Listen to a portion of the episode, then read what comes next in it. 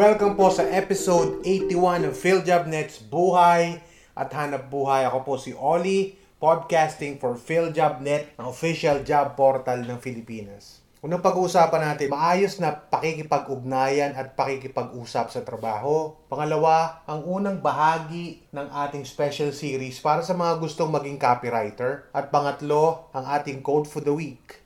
Galing po kay Stephen Hogan. Ito, maayos na pakikipag-usap o pakikipag-ugnayan sa trabaho. So kailangan, sabi ng mga eksperto, maayos ang pakikipag-usap natin sa trabaho para maging maayos ang lahat. Di mag-init ang ulo ng kausap natin o para maging maayos at maluwag ang pagsasama sa trabaho. Ang unang-una daw ay kailangan ng bukas na komunikasyon respeto sa kausap at siyempre sa sarili. Tapos ang paggamit ng mga tamang salita mga maayos na salita na ginagamit, wag gagamit ng hindi maayos na salita. Tapos, kailangan na maikli lamang at eksakto ang sinasabi natin sa trabaho o sa mga kausap natin. Kung sumusulat naman tayo o nagsisend ng email o correspondence sa mga kausap natin. Ganun din, kailangan to the point at walang paligoy-ligoy. Malinaw ang pakikipag-usap at pagsusulat at kailangan ang lahat ng impormasyon ay naroon. Tulad nga na nasabi natin, hindi pa ikot-ikot, direct to the point kung kailangang bulleted ang sinusulat natin sa email or sa correspondence natin. Pwede natin gawing bulleted. At kung nakikipag-usap tayo, mabuting sa mahinahon na paraan, maayos na paraan. Dahil lahat yan ay maayos natin kung meron mang konting hindi pagkakaunawaan. Kailangan lang ng konting paliwanag. Marami sa hindi pagkakaunawaan ay nagsisimula dahil hindi natin alam yung side ng isa. At yung isa naman, nabigla doon sa sinabi. Sinabi mo, o sinabi ko, o sinabi ng iba. So, nag-react tayo kagad. So, maganda magkaroon tayo ng magandang pag-uusap. Kaya parang maging maayos ang ugnayan sa opisina. Sa workplace, maaaring sa job site, kung saan man na lugar ng trabaho. Ang importante, bukas na komunikasyon at malinaw na pakikipag-usap. Kung pwede mag-usap sa loob ng kwarto kung may kailangan pag-usapan na seryoso o kailangan pag-usapan na medyo sensitibo sa trabaho. Unang-una sa lahat, maging mahinahon. So yun po ang ating unang topic. Bago tayo tumungo dun sa pangalawang topic natin para sa mga gusto maging copywriter, pinapaalala lang po namin sa inyo na pwede kayong mag-register sa PhilJobNet. That's philjobnet.gov.ph P-H-I-L-J-O-B-N-E-T.gov.ph para sa mga gustong makahanap ng trabaho ng mabilis, yan po ay para sa inyo. Para naman sa mga kumpanya na gusto mag-advertise, pwede rin po kayo mag-advertise dito sa PhilJobNet. Kailangan nyo lang kaming kontakin. Pwede kayong mag-iwan ng komento dito sa podcast na ito. Ngayon, dumako po tayo sa second topic natin para sa mga gustong maging copywriter. So ito po, para sa mga gustong maging copywriter. Ano nga ba ang copywriter?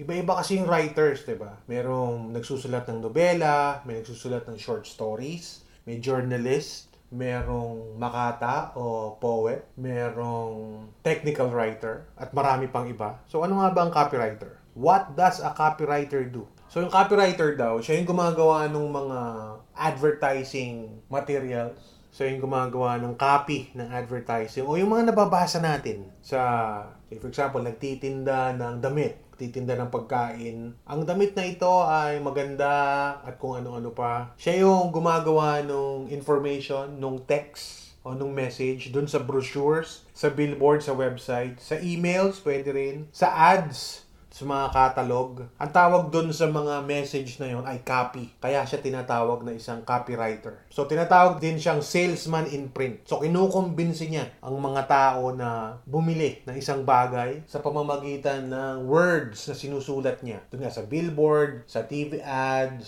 sa newspaper, sa websites. So, yun yung copywriter. So, paano ba maging copywriter? Alamin ang loob at labas ng uh, mundo ng copywriter. Tapos, syempre, pag alam mo na paano bang maging manunulat na magaling o salesman in print na tinatawag, eh, maniwala ka dun sa sarili mo. Sino pa nga ba yung maniniwala sa atin? Kundi sarili natin, di ba? Kasi kahit yung ibang tao hindi naniniwala sa iyo, pero naniniwala ka na kaya mo, kaya mong maging isang copywriter o kung anumang trabaho yan, hindi lang basta copywriter, ay maniniwala rin yung iba sa iyo. Syempre, una, maniniwala ka dapat sa sarili mo. Believe in yourself first bago maniwala yung ibang tao. Tapos, subukan mo. Walang mawawala sa'yo kung susubukan mo siya. Diba? Try out mo. Kumuha ka ng isang produkto, describe mo yon. Siyempre naman, meron ka sigurong produktong paborito, kung ano man yan, pagkain man yan, damit man yan, o kung ano mang serbisyo yan. Maganda magsimula ka dun sa gustong gusto mong produkto. At syempre, mabibigyan mo yun ng ibang twist. Pag describe mo siya, pag sinabi mo na, ito maganda tong bilhin, masarap to, marami ka maibibigay ng information kung yung isang bagay na yun ay gustong gusto mo. At katulad nga nung nasabi natin, magsimula ka dun sa bagay na gusto mo. Mag-eksperimento ka. Walang mawawala sa'yo kung susubukan mo. Tapos tanungin mo sa sarili mo, gusto ko ba talaga to? Gusto ko ba talagang maging isang copywriter? Kasi baka naman, nainganyo ka lang dahil medyo malaki yung sweldo ng copywriter or parang glamoroso siya. Kasi sa advertising ka magtatrabaho, di ba? Or may nakilala ka na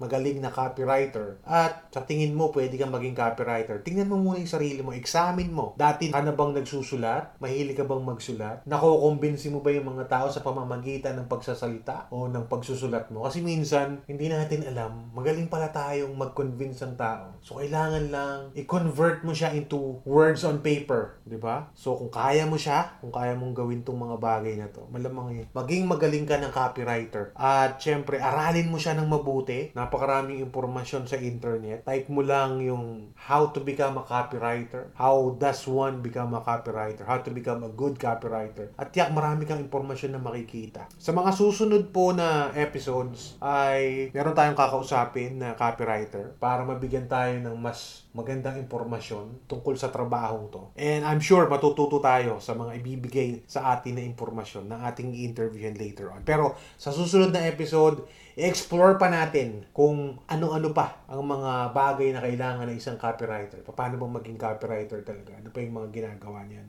Ano pa ba yung pwede natin gawin para maging isang magaling na copywriter? And lastly, Our quote for the week galing po kay Stephen Hogan. Stephen Hogan is an Irish-born actor. He trained at the Royal Conservatory of Scotland. Ito po ang sabi niya, You can't have a million dollar dream with a minimum wage work ethic. Hindi matutupad ang matayog mong mga pangarap kung ang iyong paggawa ay hindi tataas at magiging ordinaryo lamang. At dyan po nagtatapos ang episode 81 ng PhilJobNet's Buhay at Hanap Buhay. Maraming maraming salamat po sa pakikinig. Ako po si Oli. Hanggang sa susunod po ulit.